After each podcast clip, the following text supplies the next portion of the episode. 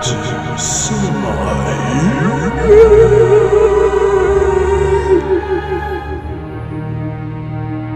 Okay, Cinema my guest, my returning guest today, Andrew David Barker. He's an author, screenwriter, and director known for his novels The Electric, Dead Leaves, The Winterman, Society Place, and for his post apocalyptic micro budget feature, A Reckoning. Plus, he's been doing a whole lot.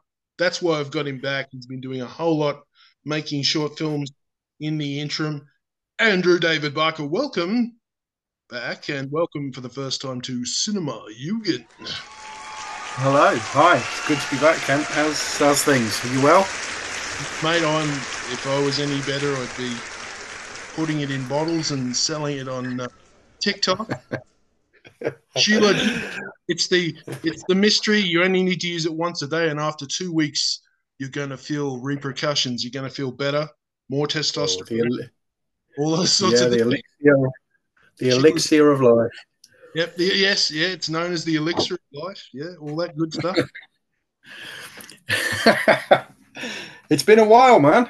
It's good to see you.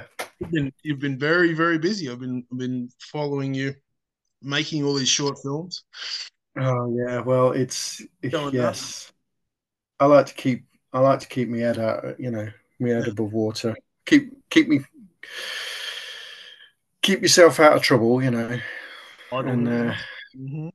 I don't. Yeah, it's it's one of those. It's it's a constant drive to do something. I don't know where it comes from, and there's no simple path. There's no there's no straight path. I know that. It's just it's it's a winding river. It's just you're just try trying to cling on and see what works and what doesn't, you know, and see what happens. I don't know why I'm babbling already. It's brilliant. Good start. no, you're absolutely look. you're absolutely right. You're absolutely right. There is, um, as, as, I said to another uh, gentleman in an interview recently, I said it's um it's rather like the best analogy I had was it's rather like uh, a bunch of people blindfolded standing up a glass against a glass wall and feeling for tiny little cracks, openings in the mm. glass, mm. kind of like the mirror in the matrix. And then all of a sudden, a crack will open and you'll slip through. But no two people get through the same crack at the same time. What do you uh, yeah, I like that. I'm picturing that.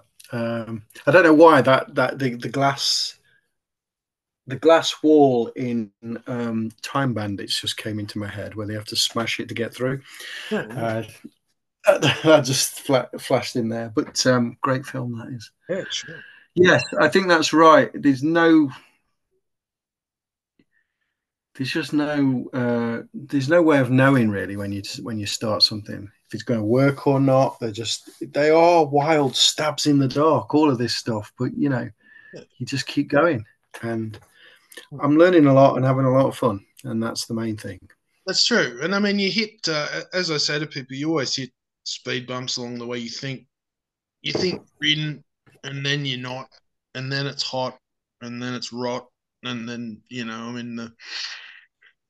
You, uh, sometimes I feel like the, the little chicken weather vane that used to be on my grandfather's roof that used to point the which way the wind is blowing. You know, like going this way. Yeah, you know, um, um, it's it, it's amazing how quick it can change as well. Like um, three months ago, I was I, I, I was in a very good position. I thought it was all happening right. Um, on a number on a number of things, which I'll probably get get to later. Yeah. And then all of a sudden, they were gone. it was just just like that, the space of a week. I was just like, oh, okay. Yeah. Well, I guess that's that then. Um, well, that line was nice, but it turned out to be a budget chain motel where you spend a night and not a fortune. yeah, yeah. But yeah, it's been it's the past couple of years have been interesting. I sort of embraced filmmaking again after I've, I've done it in stops and starts, and, and by the very nature of how I do it, Hmm. It's all sort of it's all DIY filmmaking, and it's all very much.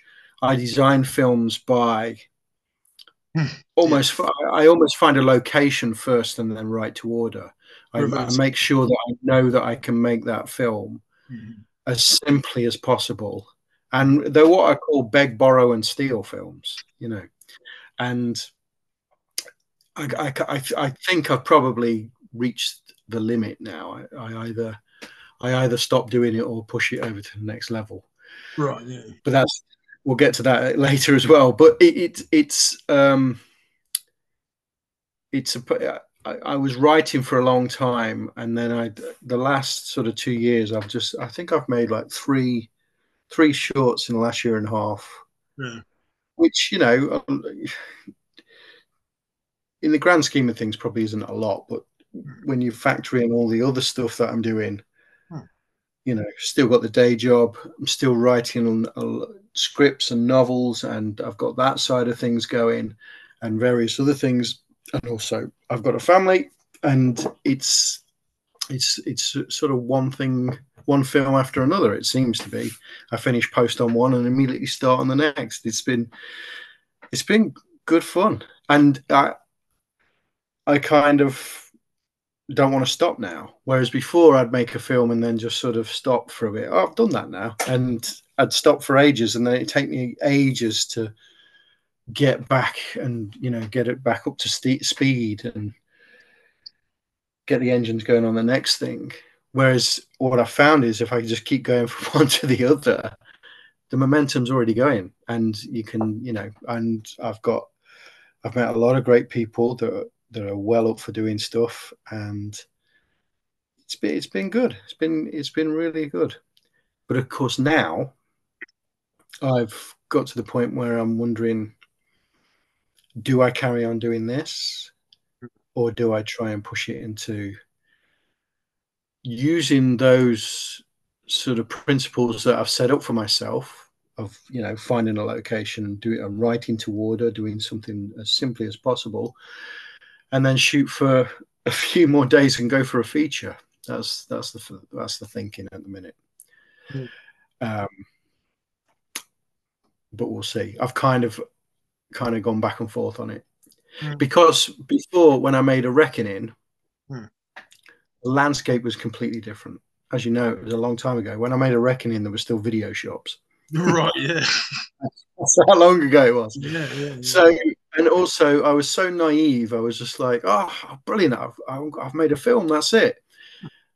Never thinking a minute about where that film's going to go, who's who's going to be interested in it, how it's going to be distributed, how it's going to be seen, and I think now if I was to do another film, I'd have to know all those elements, and I'd have to know all those things, otherwise it's pointless. Yes, because there's so many films that get made and lost Hmm. Because no one's really thought about where it's going to go, how it's going to be sold, it's and it's you know it's it's a lot to sort of figure out. So on the one hand, you've you've got to you've got to find that idea that is simple enough to do, but also um, hopefully a strong enough an idea that will that it will um, feel beyond its budgetary constraints. Yes. And it, and so that's that's a tall order in itself.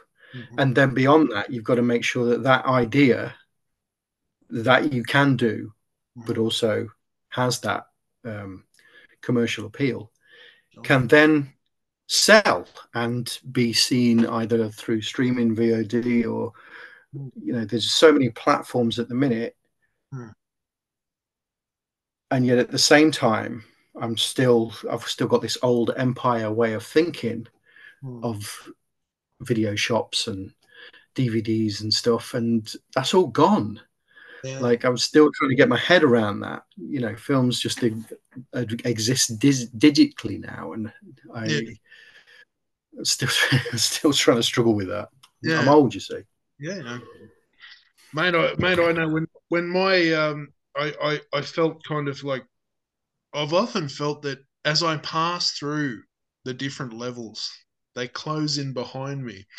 And the only reason I say that is when when Righteous Blood came out on DVD at the end of last year. It had already been out in DVD in America, and a few friends had seen it at Walmart and sent photographs. And Oh, But- nice. when I was, when I was walking through past, the, it's shut down now. It was like a, it was like a DVD, CD, general paraphernalia kind of store like that, and it literally closed at Christmas time. But it was open like long enough for me to walk past, and there was like righteous blood on the shelf, which was pretty cool. Oh, But um, because you know, I I've mean, never got to experience that. I've you know I've been waiting my whole life for that. it was like it was, it was as close as I was ever going to get. I felt to like a movie coming out all over the country, but as close as I was, I was going to get to seeing a like having a movie come out on video. You know, um, because if this had happened, say back in the '80s instead of now, Righteous Blood would have gone straight to video, which would have been absolutely the bee's knees for me. Even better than going to the theater. Like coming out on Uh, video, yeah, awesome. yeah. absolutely. Yeah. So I I, agree. I was very, I was, I was extraordinarily surprised and very grateful that that happened because I, I didn't, I didn't believe because of how small the film was, um, and the fact that the only real selling point in it was the fact that Michael Paré was in it, would would get it that kind of release. So I was shocked, you know.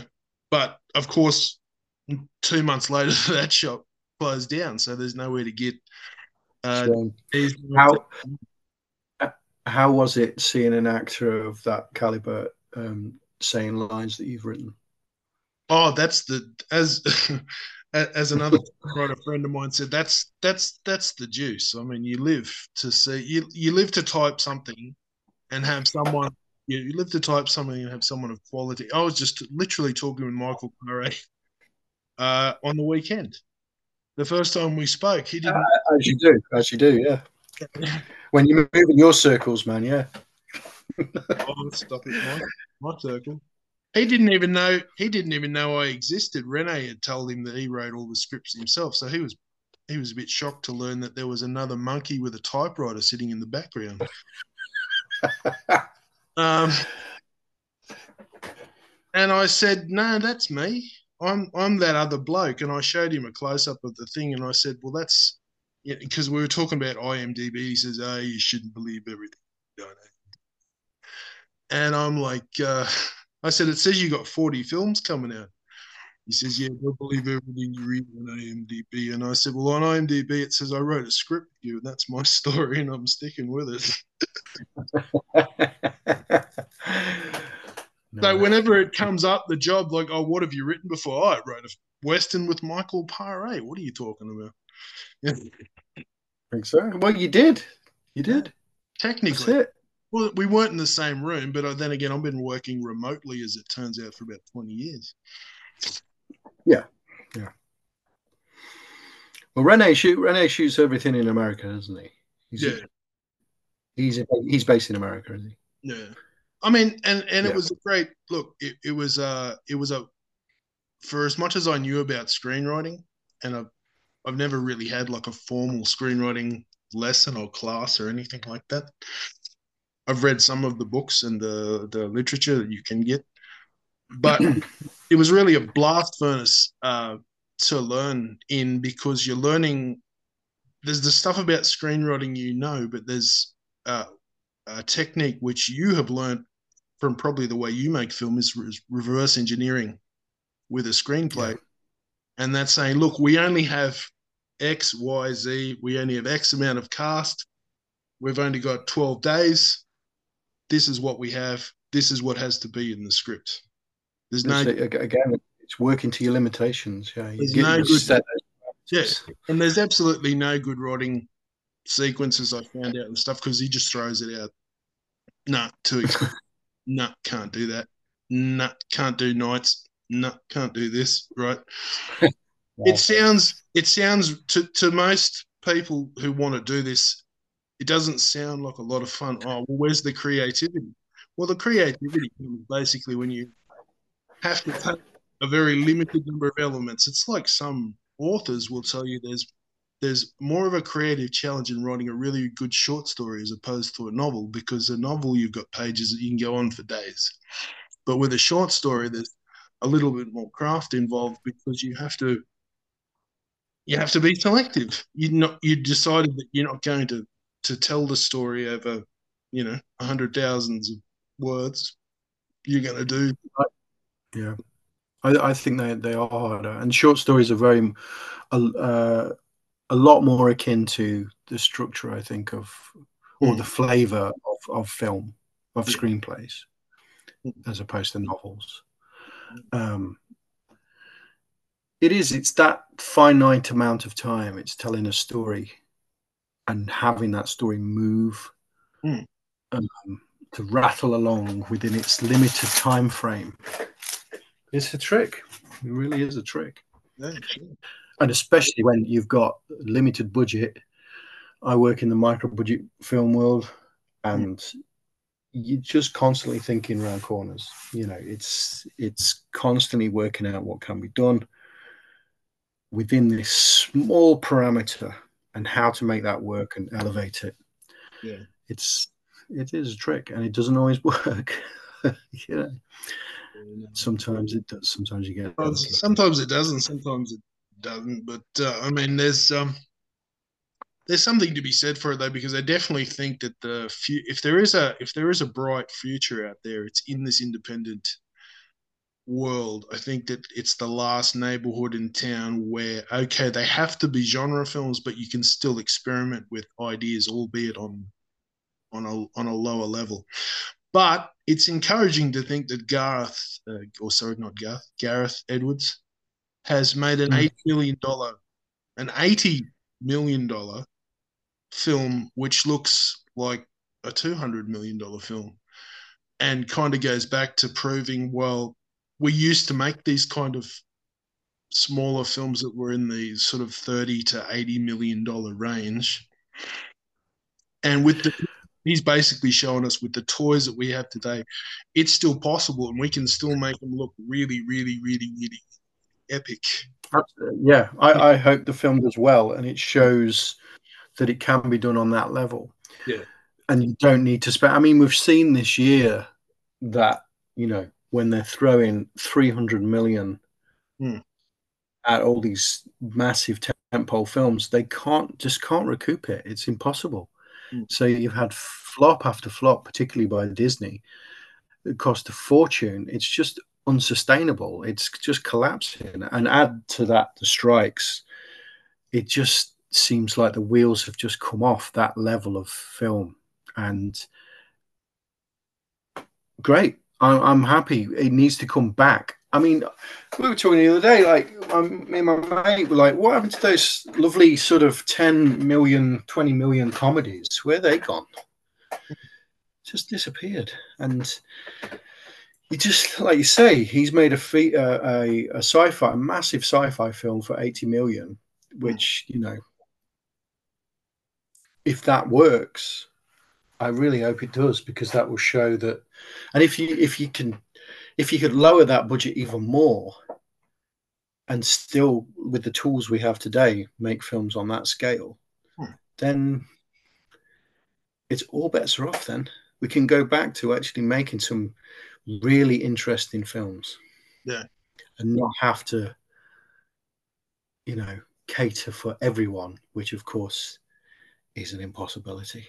Oh even look you, you you read it when whenever there's whenever there's the embargo, whenever the embargo is lifted on these films and the reviews come out and people are really honest, um, there's 10 people that say it's the most the best thing since sliced bread but each one of them say a completely different reason yeah. why they liked it.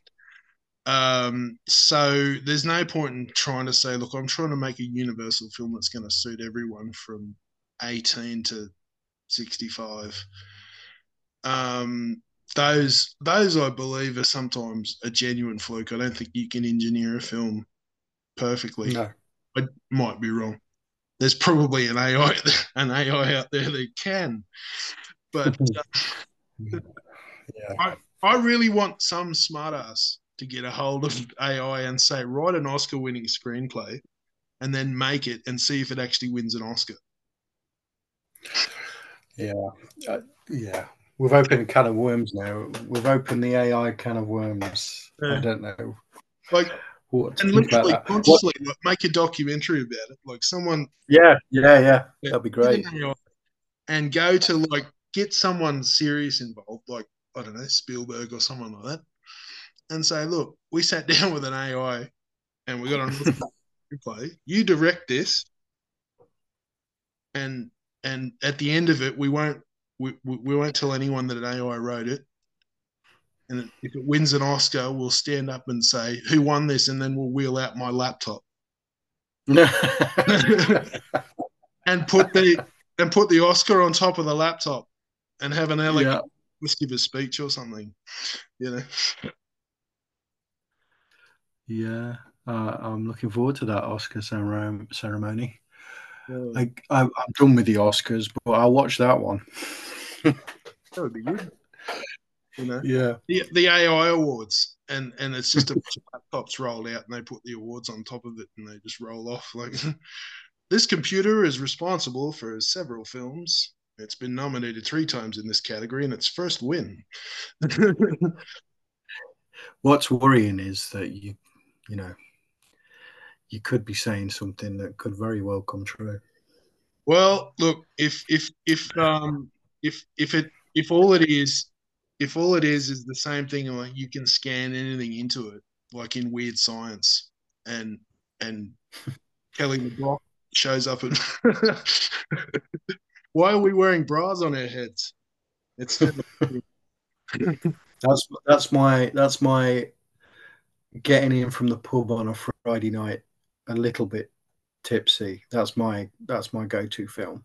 oh, Weird Science. I, I, yeah, weird science. I'll, I'll if I come if I it's very rare I go out these days, but if I do come in past uh, last orders, that's the film I'll throw on on a Friday night and remember what it felt like to be fifteen. Fantastic. Happy days, happy happy days. You can picture you Um, alone in the dark, semi sozzled watching that. Hi, dudes. Yeah. Wyatt, I'm sorry. Oh, shit you all these years. Well, because my wife's five years younger than me, so she doesn't quite. It's amazing the cultural references that we both have. That she's completely lost on a lot of my cultural references, and John Hughes films certainly passed her by. So she certainly she never saw it back in the day, and I think I. We got in from the pub one night. I was like, "Yeah, let's watch Weird Science." She lasted ten minutes before she went to bed. She's not having any of that. I stayed up and loved every minute of it. um, yeah, For me, for me, that was kind of like that- that's kind of a suggestion of what's of what's happening now. Like as soon as someone said, "Oh, they're they're feeding all this stuff into a computer and, and the AI can do anything," I thought, "Oh, it's it's like weird science," you know. Pretty soon you can have, you know, well, who knows where it's all going, man. I mean, I, w- I went down the rabbit hole a little bit earlier in the summer um, and started watching and listening to a lot of stuff about AI and some very prestigious people predicting how awry and disrupt- disruptive this could be. Hmm. And it scared the hell out of me, to be honest, you know. And I've had to sort of step away from reading or watching anything now because it was it was not it was not good for my head. you, know, you, you know when it says you can, you know, every job is just going to be gone, and look, look. Particularly the more the more I read into it, it is it is scary to think that the act of creative writing, and this isn't screenplays or novels or being a published author, any of that sort of stuff. People have been journaling for their own peace of mind yeah, for, for, for many a year and and and writing letters. And and it was like I was saying to someone the other day we- we've we've passed that generation where they're going to be books published of letters that wrote people wrote to one another unless yeah, yeah, publishing books full of emails if you know what I mean yeah. God, yeah. or, or, or instant messages this is a collection of instant messages between A collection of Snapchats. born in the last years of their lives. Um, yeah. It's uh, it just sounds a bit silly, but yeah, it is scary to think that there's a machine you can say you can feed it a novel by Robert Louis Stevenson and say, "Hey, write a science fiction in in the form of Robert Louis Stevenson," and it farts it out in five minutes. Yeah, that's scary to think that that that could have been a, a writer's job, say, had to adapt Robert Louis Stevenson for a science fiction, you know, and, and automatically a guy's or a girl's or whoever's job is taken away by a machine that's just faster, quicker, better.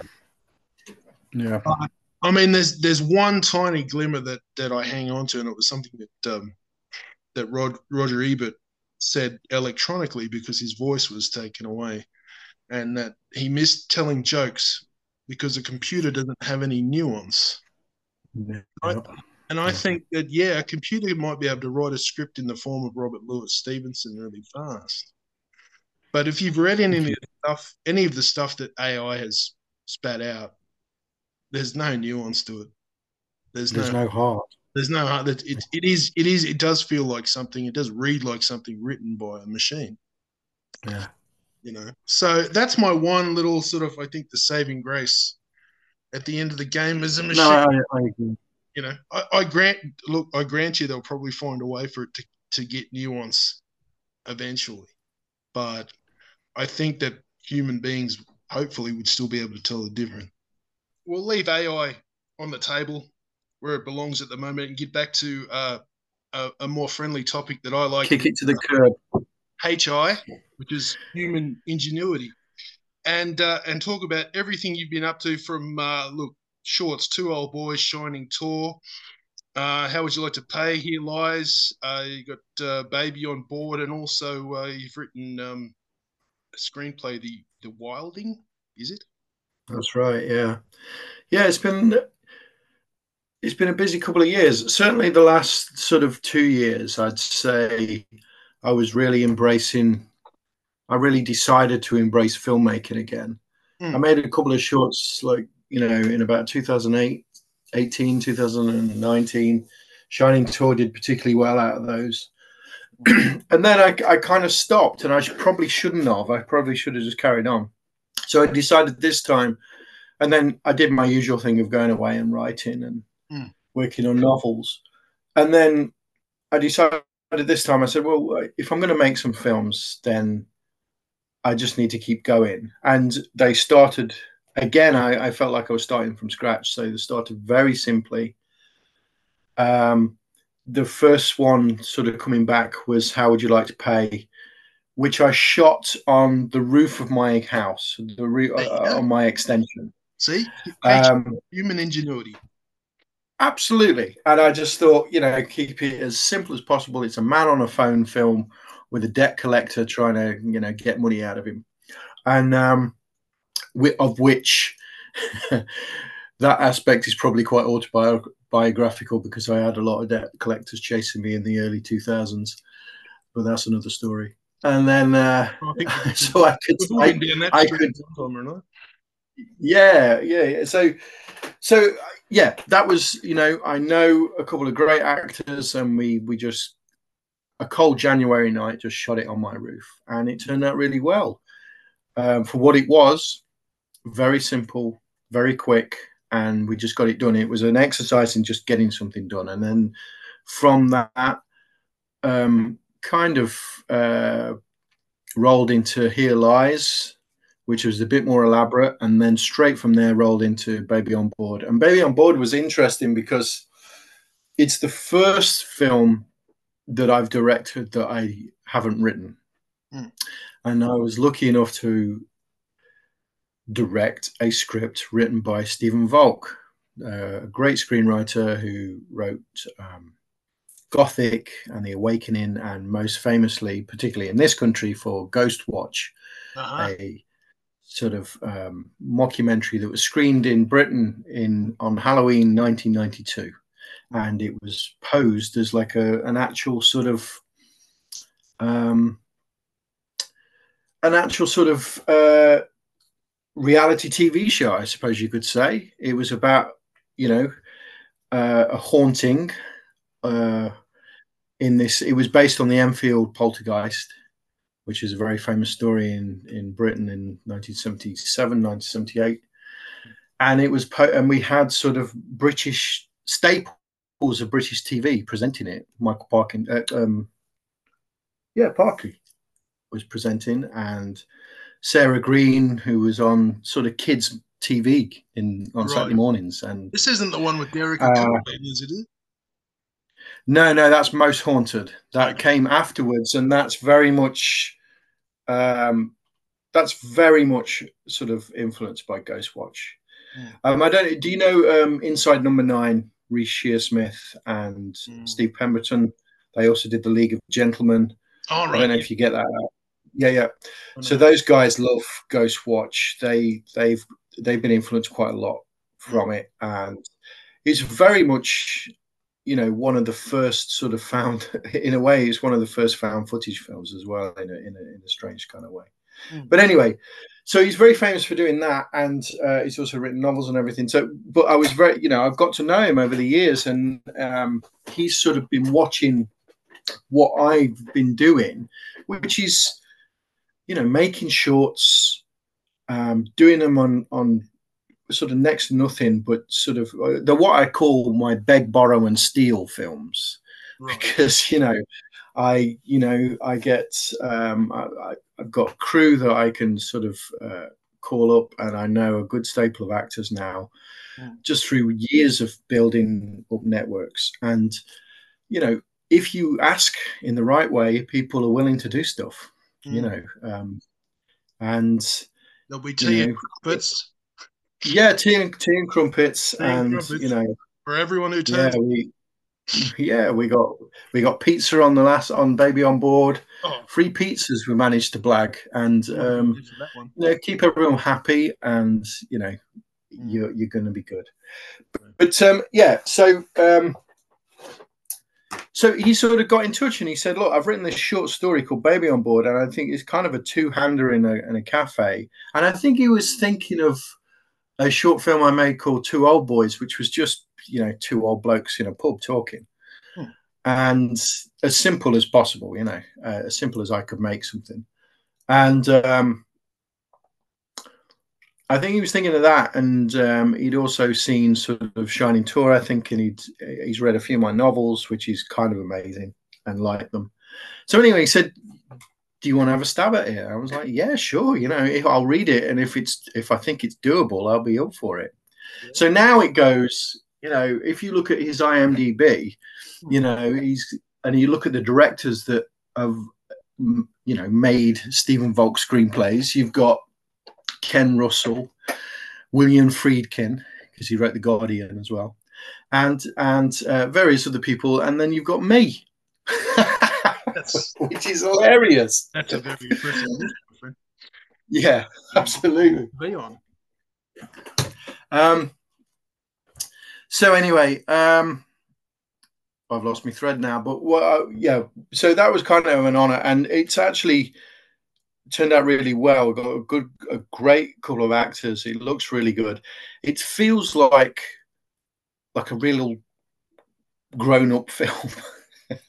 Because it's probably probably because it's not one of my stupid ideas, so it, it just feels like a, you know probably my most professional work. And I'll be in fact I'm editing tomorrow night Right. we're finishing off we're getting the titles on and i'm i've got all the score Wow. uh, record written and recorded by my uh, usual uh, composer reese morris he's got all that done so we're placing we're putting all the music in and so it will essentially be done tomorrow and then it's just color grading and we should be there and um, yeah I'm, I'm kind of excited to see what it does Yeah. you never know you know it's you never know what you know I- i'll go the festival route with it and you're never really sure if it's going to take off or not like shining tor Hmm.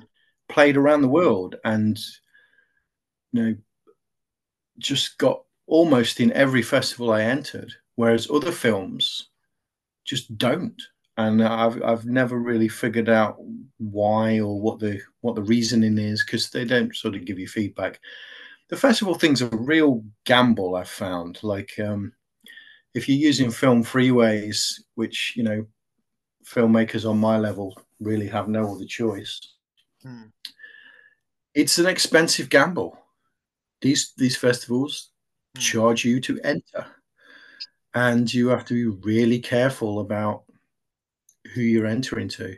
And I, have seen you know, like every day probably on Twitter, and now they've seemed to have discovered me on Instagram as well. I get festivals around the world saying we we love your stuff. Um, we want you to enter into our festival. Here's a discount code, fifty percent discount code. And then I've given up doing it now, but I used to sort of go in to film freeways then and see and work out how much it will be with the discounts discount code and it could still be like 60 quid and i'm just like just to enter there's no guarantee that you're getting in it's just like no I'm not doing that anymore. so anyway, but that's another story. I've tra- I've trailed off into that. But ah, yeah, it's been it's been a winding journey. But I've I've sort of made these three films on the bounce, and I kind of I, I've kind of come to like I had a bit of a crisis over the summer. I was kind of thinking, well, I think I've gone as far as I can go with these DIY short films. and I was genuinely wondering, do I do I carry on, or do I just stop now? Because to go to the next level now is to either make a more elaborate short, hmm. which is going to be like trying to raise funds and you know the amount of work and time that's going to go into that. I may as well surely I just may as well just make a feature. Mm. Um, so my my thinking now is to just try and get a micro budget feature off the ground. Um, just applying everything that I've learned over the last ten years making these shorts. And uh, and all the all the stuff I learned on a reckoning as well. I must have learned about four films worth of knowledge on that thing, yeah. and then um, it.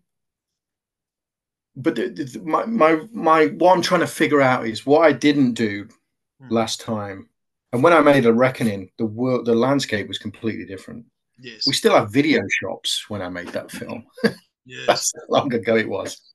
These kids that have grown up now don't even know what they are. And that's, you know, it's it, it's a completely different landscape. And what I didn't do when I made that film is in my naivety, I was just like, oh, I've just I've gone to make a film. I've made a film. That's it. I've done.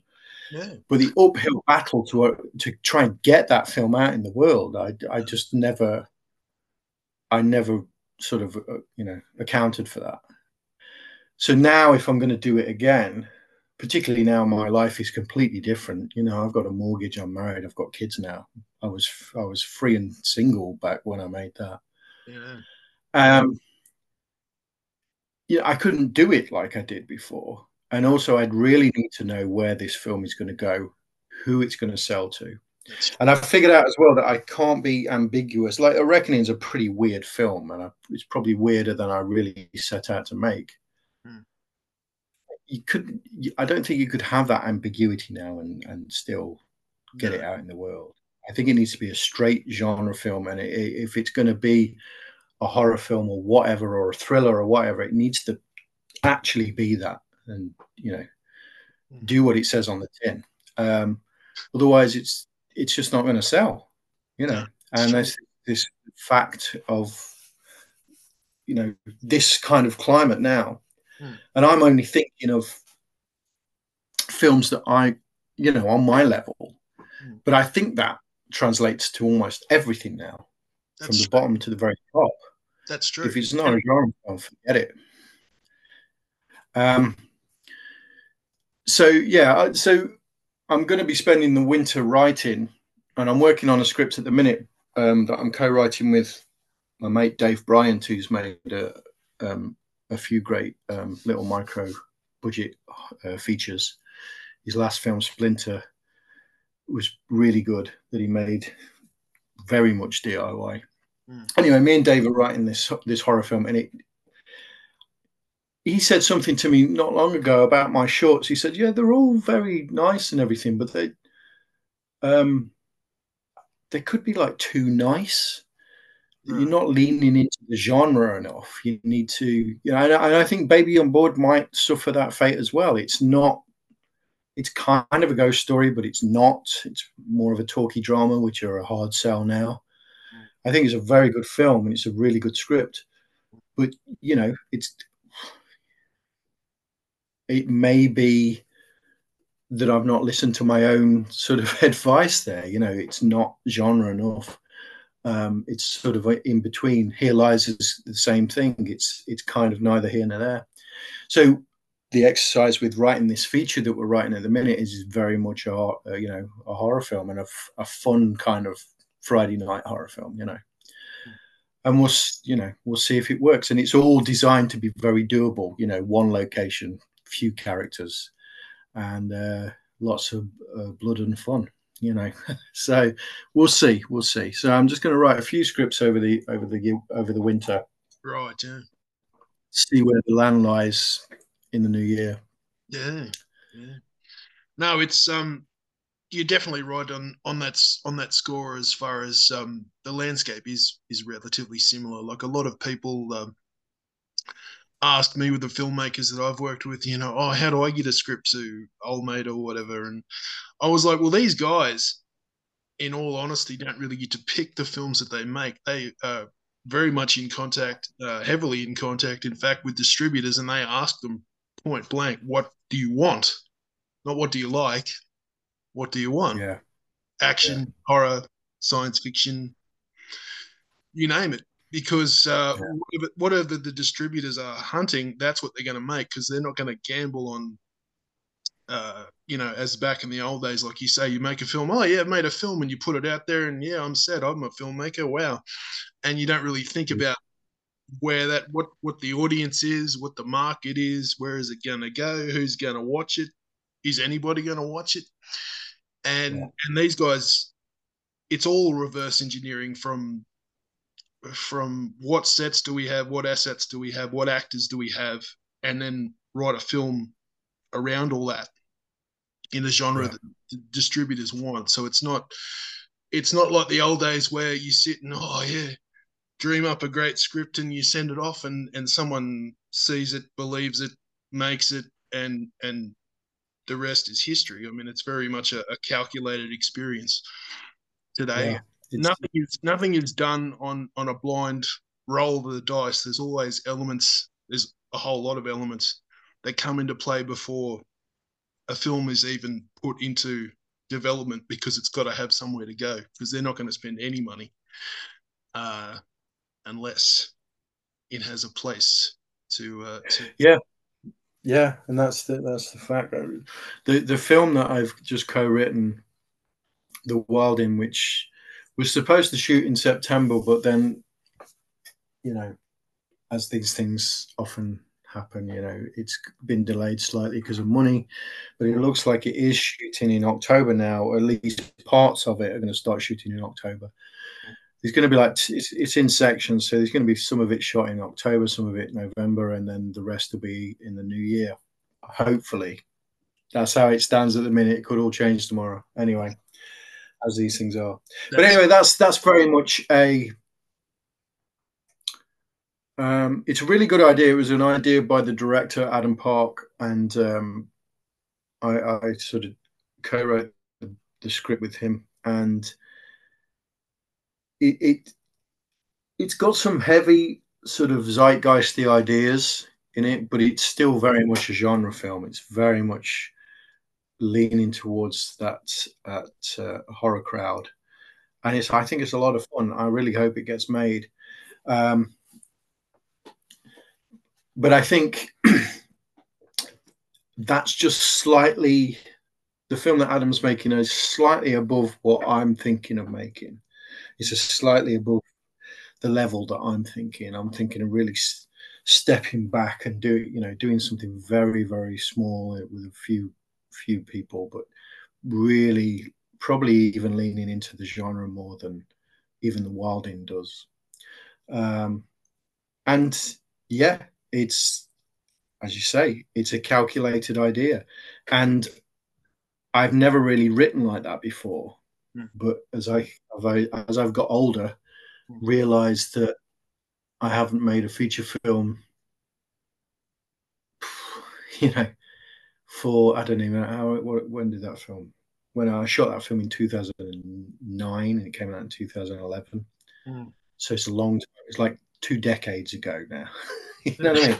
So if I'm if I'm ever going to make another film, I need to really be, you know, as you put it, calculating about it. Otherwise, it's not going to happen. Yeah. Or, is, or or I could just make whatever I want, but it's not going to sell, and I'll just put it on Prime and it'll just get lost.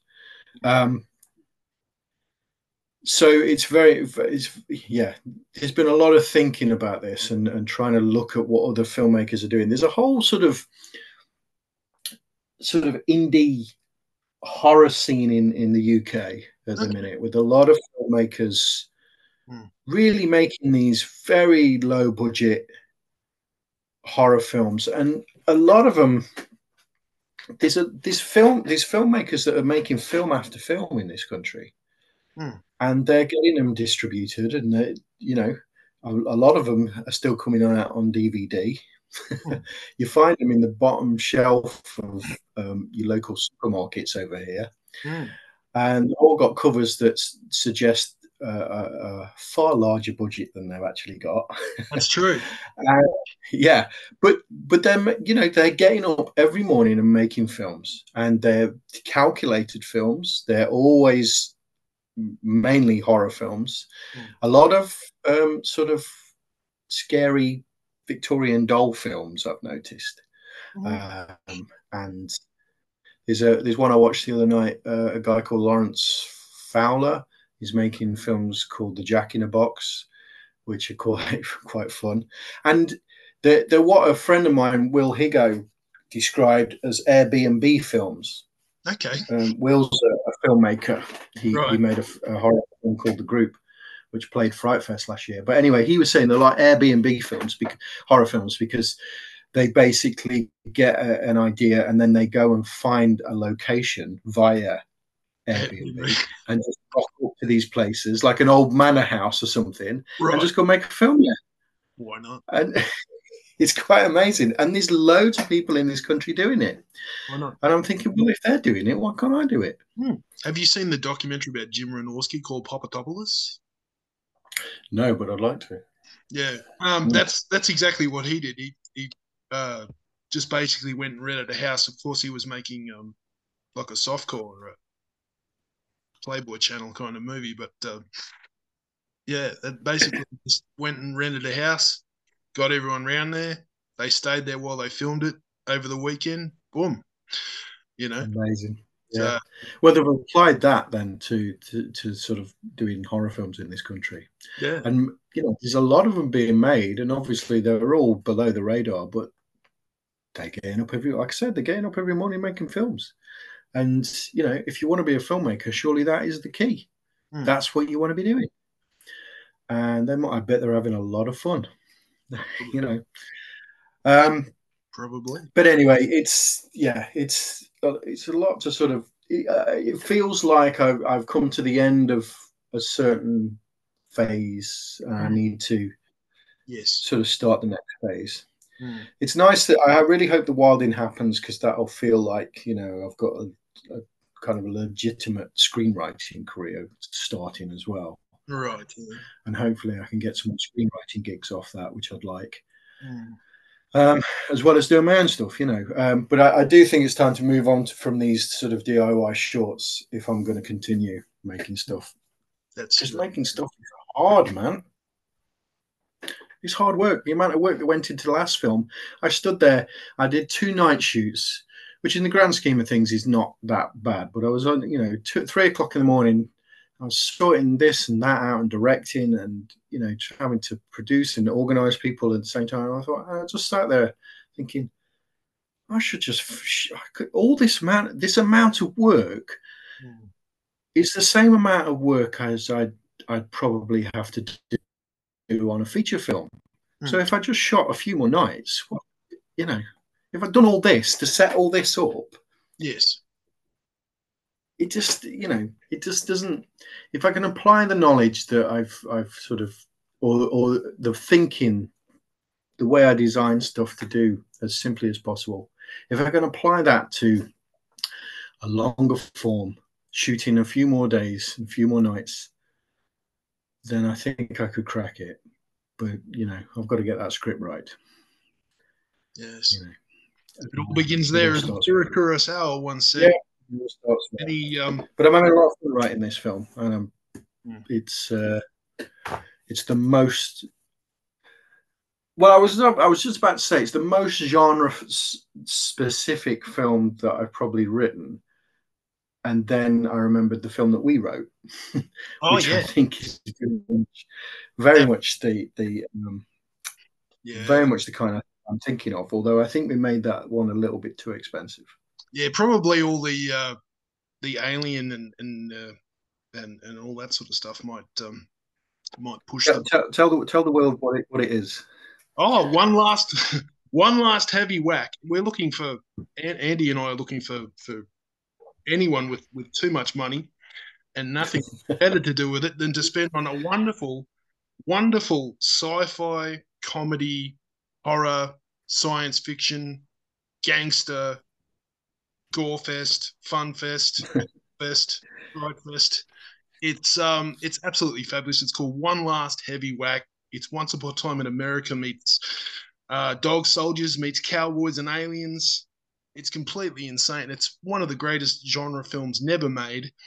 Um, we're hoping to change that now. If you call in the next ten minutes, you know you just get one, you get two plus the steak knives, um, and and an and extra wow um, with your order. yep. So yeah, we're, we're I, I, it would be a lot of fun that film, gangsters versus aliens. I mean, what's yeah. not to love? Yeah, no, it was and, um, um, it was a proper treat writing that. It was um, at, at, the time it was a, a, bit of a breath of, breath of fresh air coming off. Uh, like when you come off a, a, script, as you know this, and you've gone through uh, a number of drafts trying to get it right. Um, and notes and all that sort of thing, and you're kind of ready for the next one by the time you're finished because you kind of you, you start with all this enthusiasm and then it gets into the nitty gritty and then you kind of lose enthusiasm and you're like, oh, gee, I'm tired of reading this. But um, yeah, so it came at a, it came at a great time and, and was a really uh, was a, a, breath of fresh air, something uh, new and fresh, and uh, you know, stretched the legs a little bit. And um, it's yeah. great to be. It's great to be, even though it's not practical in this business. It's great to be original from time to time and just let it all hang out. You know. Oh, absolutely. I think it's good. You need that for your creative soul to to, to move forward. You've got to you got to purge it sometimes and just go wild. And uh, we certainly went wild with that one. It was really fun. Yeah. No. Um, um, yeah. No. That's that. That's a and and I I certainly look forward to to maybe um, doing another one with you down the track before you get too famous. Yeah. Talking. Yeah.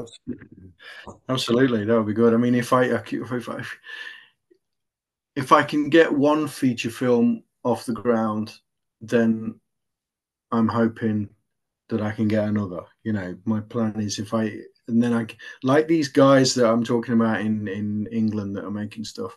Hmm. They do one, and they as long as they've got that that that template, that formula correct, they just keep going. Yeah, just keep going, and I'm just like, well, yeah, yeah, why not? Why not? Why not?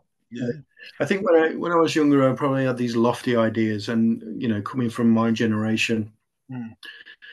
of Gen X, and having this whole idea of this old empire idea of films in cinemas, and yes, you know, watching Spielberg and Lucas, and growing up with all that stuff. And yeah, that's all wonderful and inspiring, but that's completely unobtainable and it's all gone now. Like it's a completely different landscape. Yeah. So you sort of have to reassess your. It's an industry that doesn't exist anymore in some ways. Yeah, yeah, yeah. So you have to reassess what you you know what your priorities are and how you're going to do it, and also reassess how you measure your own success. Hmm. Um, because this is something that a lot of people that don't really talk. Creative people rarely talk about, particularly people who are okay. What I'm trying to say is, if you can get up every morning and pay all your bills by doing whatever creative pursuits you are doing or, mm. or, you want to do. I think in this day and age, you're a very lucky person. Mm. Like Privilege. most of us, most of the people, yeah, most of the filmmakers and screenwriters that I know, the writers that I know, the novelists that I know, they're all, all still working jobs mm. because it just doesn't pay. Mm. And you're having to juggle so-called real life with this, you know, yes. for one, for you know, a lot of us, it's it's you know a glorified hobby. You know, mm. we want it to be so much more, but it's let's be honest. You know, if you're not making money out of it, that's what it is. And to make money out of this stuff is really fucking hard. You know. Um, so anyway, I, guess the point I was trying to make was, if you yeah, if you can, you know, if you're able to do this, then you've got to you've got to find those ways of sustaining the creativity. Like that's what people don't really talk about, especially when you're having to juggle houses and kids like myself and jobs, day jobs, and then you come in at night and you do all that, and then you've got to sit down after everyone's gone to bed and then try and rip it out of you try yeah. and write try and try and organize the film shoot while you're also you know picking up the kids from school mm. i mean everyone does that but there are tr- they are real there are real tricks certainly I, f- I find there are real tricks that i do for myself to, to try and keep me in that creative zone and it's not easy sometimes it really takes its toll and you just get burnt out. I was burnt out over the summer when I finished shooting Baby on Board. I was just like, I can't do this anymore. Like I had a few weeks where, for the first time in a long time, I just lacked that drive, that ambition, and it scares me when that happens hmm. because it's my whole purpose, you know outside of my family. It's my whole purpose. You know, if I'm not doing something creative, I don't feel right. So I get completely lost if that goes. I'm just like, well, what now? What I'm going to do? I just this can't be this can't be right. So sustaining creativity is a very tricky thing, and I think it's a key to to to keep on going. There's a lot of people that I've known over the years that have just fell by the wayside because they couldn't sustain it mm. or they didn't want to sustain it because it, it takes a lot of work. I, I, mean, I don't know how you feel about that. Do you, have you got, do you feel the same way? There's a, it's very difficult to, to, to stay in that zone when there's so many things against you. Mm. It is. It is. It's um, it's exceptionally difficult to juggle uh, life and work at the best of times. But when your work is uh, in many ways ephemeral, because when you create something, you're creating something out of nothing, and uh, you rely on a whole mess of elements that uh, are be completely beyond your control coming together into some sort of uh, delicious alchemy and uh, hopefully turning out well. How it turns out well, I don't know. It's a mystery you know, when it turns out well. Yeah. yeah, yeah. So it, well, absolutely. Yeah. But it's uh it's it is a mystery. Yeah, it's it's it's a tough uh, game. Um it's tough baggage to haul, but uh if it's something that you love, uh, with all your heart and uh you know, like Patton once said, uh, I love it more than my life. Um, somehow, some way, you find a way and you uh, you dig in and you keep on trucking, as they used to say. Yeah, absolutely. I, I've I've had this this in me from when I was a teenager, and I don't know where it came from. I don't know. Love movies when I was a kid, Um, but when I became a teenager, that it really became a, a thing I needed to do. It took me a long time to figure out how to do it, but been since I was very young.